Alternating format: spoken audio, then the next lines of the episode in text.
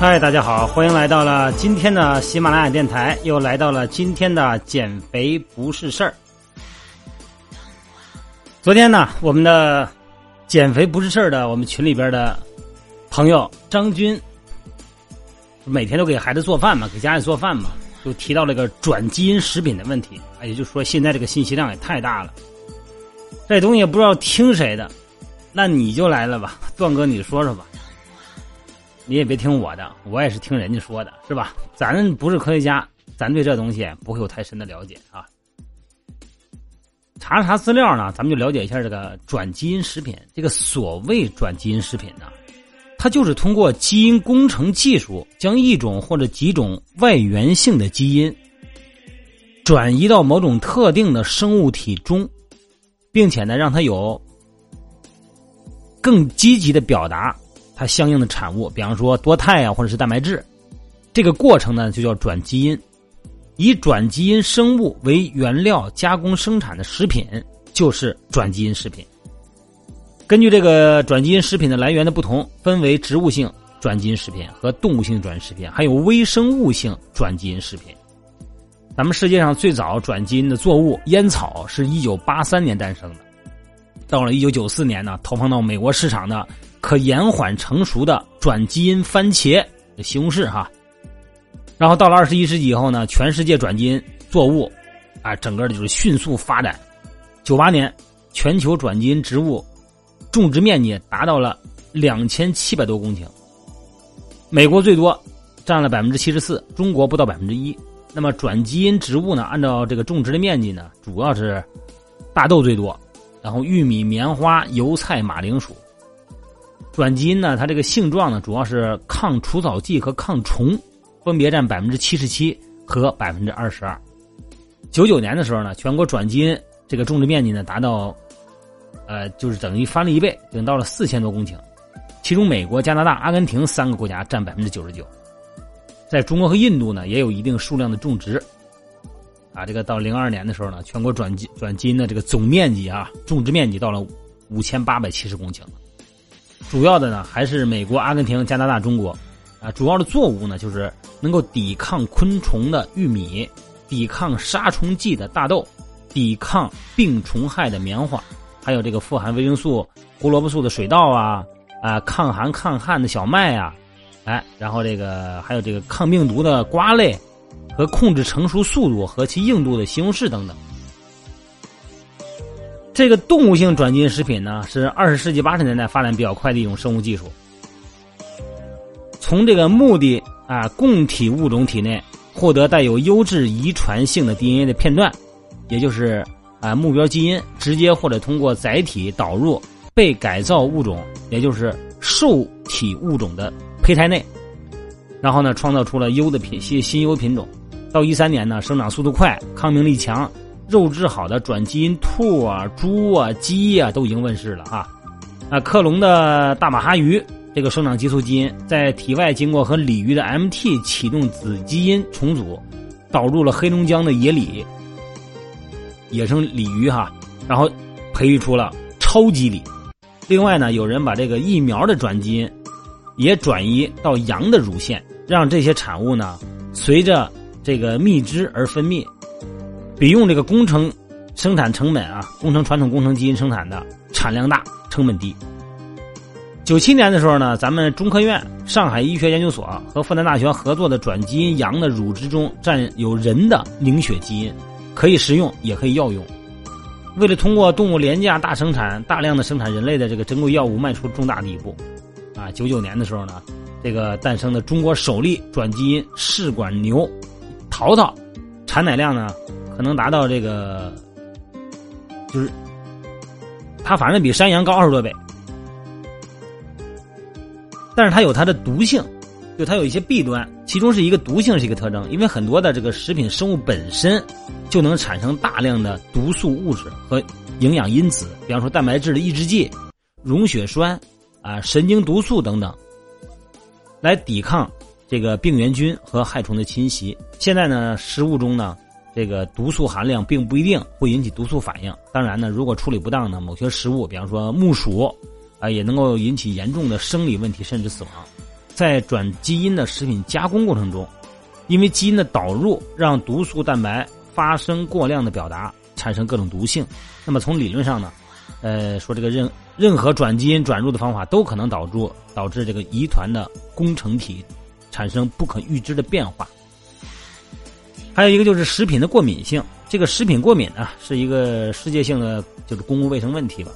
这个据估计呢，有百分之二的成年人和百分之四点六的儿童患有食物过敏。这个转基因的作物呢，通常是插入特定的基因片段，以表达特定的蛋白。而所表达的蛋白呢，如果是已知的过敏源，那就有可能引起人类的不良反应。就算是表达蛋白为不是自己的过敏源，但是只要是转转基因过程中，它只要表达出现异常，它也对它评估也可以出现问题，也能查得出来。还有就是抗生素的抗性，这个转基因食品呢，对人类的健康的另一个安全问题呢，是抗生素标记基因。抗生素标记呢，是和这个插入的目的目标基因一起转入目标作物中。用于帮助植物的遗传转化筛选和鉴定转化的细胞，还有组织。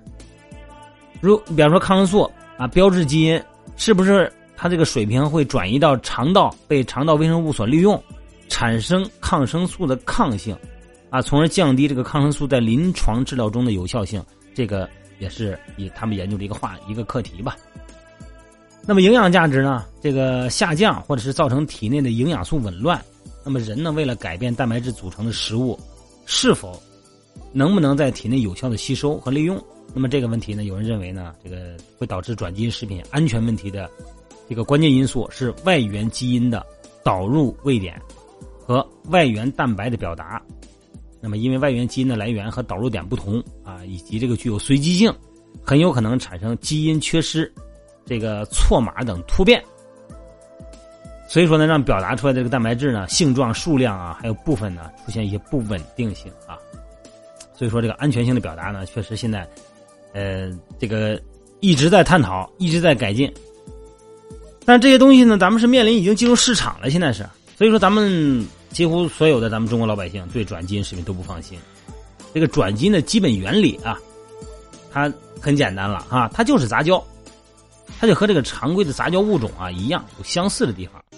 这个杂交呢，是将整条的基因链就染色体转移，而转基因呢是选取有用的一小段基因转移，这就是区别。所以说呢，转基因比杂交具有更高的选择性，因为它是人为有目标选择的。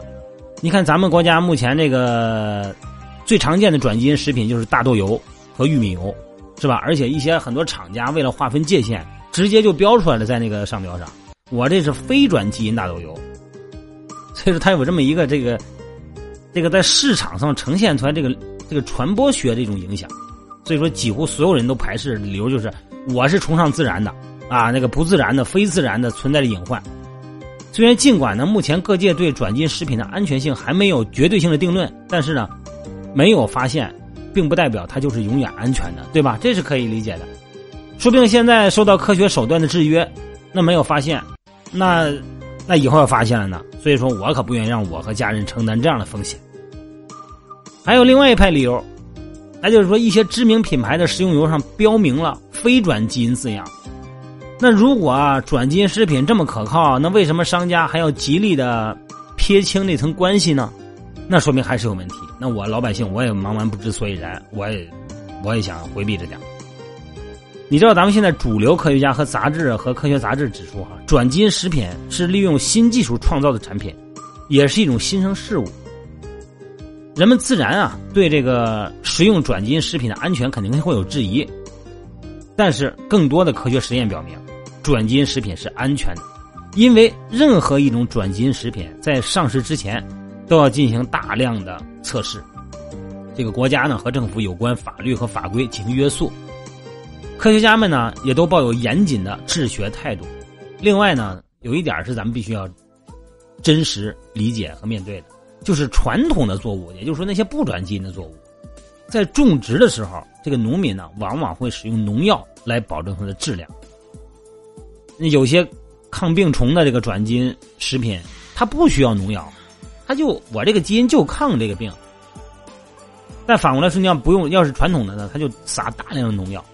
你比方说这个抗虫的玉米这种转基因的，像玉米里边转入一种基因，它仅能导致昆虫的死亡，因为只有昆虫有这种基因密码的蛋白质的特异受体，而人类呢和其他动物呢没有这种受体，所以说呢，你说这种基因它有害，但是只对这个虫子有害，它对人和其他的动物它没害，因为它没有受体。你比如再比如这个抗草剂的这个大豆，一般的大豆呢种植后呢周边都会长草啊，一方面影响大豆的生长，另一方面呢农民需要花很大的人力物力去除草，还得承担大豆呢被这个除草剂杀死的风险。而为了增加这个大豆产量，那么科学家培育出了抗除草剂转基因大豆。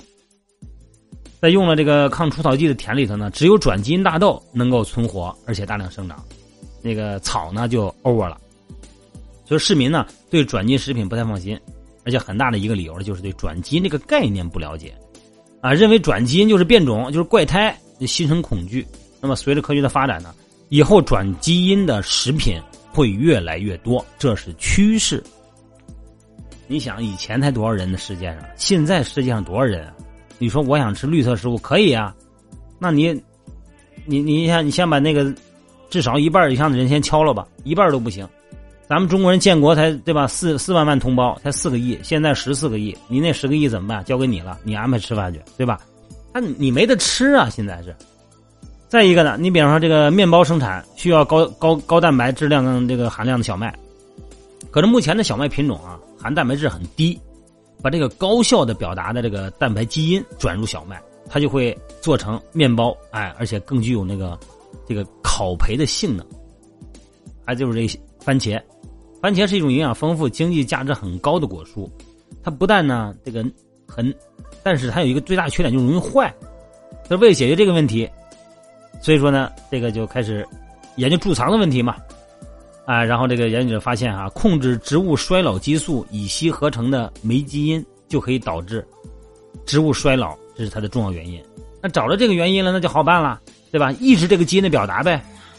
所以说呢，这个衰老激素乙烯。它的生物合成就会得到控制，这个番茄呢就不容易变坏了。在美国、中国很多国家，多位科学家经过努力，已经培育出了这样的番茄新品种。这种西红柿呢，抗衰老、抗软化、耐贮藏，可以长途运输，可以减少加工生产和运输中的浪费，那么它的成本也就低了。这个转基因食品中哈，这个粮食、粮油作物是比较多。也有明显的标识，但是果蔬你就没有办法标识了，是吧？你说这个东西是蔬菜，你怎么标识？那一般呢，咱们老百姓的这个土办法嘛，就从外形上判断啊。自然生长的植物没那么好看，对吧？所以说判断外形，我就可以判断它是不是转基因食品。不过你看现在市场这西红柿啊，这土豆啊，多好看啊，都跟一个模子抠出来似的。自然生长是能是那样的吗？你像西红柿、茄子、萝卜、青椒这些常见的蔬菜也是同样道理。如果个头又大又漂亮，啊，表面光滑，这个就是转基因食品。另外反季节的呢，反季节的那果蔬呢，肯定也是。还有你看那彩椒，是吧？你看那个红的、橙色的、黄色的、绿色的，啊，大大柿子椒哈，啊，那个肯定不是自然界生长的。那为什么大家对这个转基因食品的推广就这么抵触呢？因为这里边涉及到身体，他面对的是我自己的身体，如此复杂的一个系统。你还别觉得这是一个很普通的事儿哈，呃，这个仅仅是我们该信谁的问题，这实际上是咱们人类文明发展到今天遇到的一个挑战。因为到了今天，你想想看啊，咱们的知识总量已经比以前高了不知道多少倍了。你像咱们中国人嘛，以前弄明白个五经四书，你这个就可以。赶考了吧，没问题了吧？那现在呢？你要念完了博士后，估计得三十多岁。所以说，生活在今天的我们，只能认同一个名词，叫什么？叫科技黑箱。什么叫科技黑箱？你就说你现在用这部手机吧，你这个手机，你知道它怎么造的吗？你不知道吧？你别说你不知道，做手机壳的他都不知道那个触摸屏是怎么造的。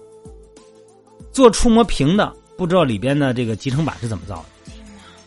对吧？你看咱们坐飞机，你只需要买张票登机就可以了。咱们不需要去去检查那个驾驶员、那个飞行员的这个技术和心理情况吧？我们必须也只能相信航空公司把这个东西都搞定了。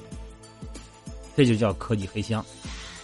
所以说，我们呢对这个东西、这个项目，我们面对的这个东西，要拥有一部分的，要有一份信任。这个是现在社会的一个基本的逻辑。那现在社会全都是黑箱，我们必须信任专业人员。对吧？你那你你说你不信他，你信谁呀？但是这些问题一旦涉及到基因食品或者说是医学这些领域，这个专业人员也是感觉不可信了。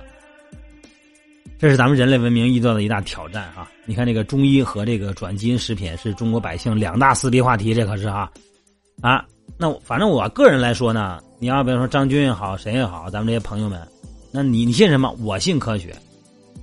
对吧？那因为这科学是咱们理解形成事物最靠谱的来源啊！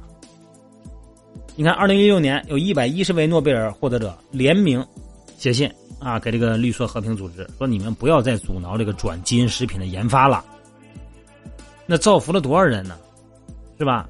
但问题是，这同时还有其他的声音出现。你比方说，咱们、咱们、咱们那个、咱们中国的崔永元，那也是咱们老百姓心目中的英雄啊！他就说这不能吃。对吧？你说我们老百姓该信谁？而且关键还有一个更重要的一个一种想法，老百姓就问了：那你们科学家说的就都是对的吗？对呀，科学从来就不保证自己说的是对的呀。那老百姓就多一句了：那我还不是多一事不如少一事我宁可相信他有，我也不可相信他没有，是吧？那我就不吃就完了呗。关键是就是因为这个转基因食品呢，它它涉及到人体如此复杂的系统的时候，它就会让咱们对科学产生了动摇。所以这里边就是说，那咱们什么是科学？这个科学啊，原本啊，它是按照自己的规律推动了文明的进步。啊，经过测试，然后出现一个东西以后呢，经过大量的测试和论证，然后一步步的得出一个稳定的结论。然后慢慢推广，啊，它是一个由一个科学体系，由这么一群人来做的这个很安静的事。但是在互联网时代就不一样了，这个媒体的声音越来越嘈杂了。当然了，这个科学受影响的层级是不一样的啊。你看这个数学、物理，人家是靠逻辑推动世界的，他不怎么受影响。那个化学、电子工程，他研究的是客观世界，也没有事儿。但是研究人体的，你看那个医学，像食品这类东西，受到质疑的这个可能性就会变得越来越严重。所以说，要弄清这个烂账啊，必须得从科学这两个字谈起。什么是科学？科学是人类到目前为止，咱们的知识生长最靠谱的一个途径。他会随着知识边界的拓展，会不断的修正他的认知。科学说出来的东西，科学不会说我说的就是对的。科学不会这样。哎呀，呃，听听我什么意思吗？各位，我的意思就是，我相信科学，我相信这些科学的从业者们，因为我也没有选择，我只有相信他。好吧，保持着一个这么一样的心态啊，一个宽容的、严谨的心态。很多东西嘛，呃，你也躲不开，是吧？你也逃不掉。咱们呢，就先先这么着，好吧？嗯，多运动吧，多运动，多听减肥不是事儿，多活动活动。呃，如果这个东西它好呢，对咱们身体是好的；如果那个东西它不好，我还不得不吃，那怎么办呢？你比方说这空气，你看这北方空气这么糟，你不喘不喘气儿不行啊，你不能老戴老跟猪八戒似的戴个防面具啊。多运动，增加你的肝肺功能。增加你的脏腑功能，哎，我别管吃什么，我就是闻了再脏的这个空气，再大的粉尘，我大不了我能拉出一盘蚊香来，我能把它代谢掉，这就是我的本事，那就 OK 了，好吧？有什么疑问呢？有什么话题，欢迎大家呢给我留言，啊，大家有什么疑问，你说这个问题聊聊呗，那聊聊呗，对吧？我就用我的时间，呃，然后呢，大家可能都很忙哈，没有时间去校正这么多的这个。呃，这个信息我呢用我的时间给大家校正完了以后呢，给大家分享。换句话说回来了，我说的也可能不是对的。所以说呢，大家要抱着宽容的态度啊。我的微信平台呢是汉语拼的全拼，锻炼减肥吧。我个人微信呢是我的手机号幺三六零幺三五二九幺零。各位睡觉之前该漱口的漱口该洗脚的洗脚。晚安。啊拜拜。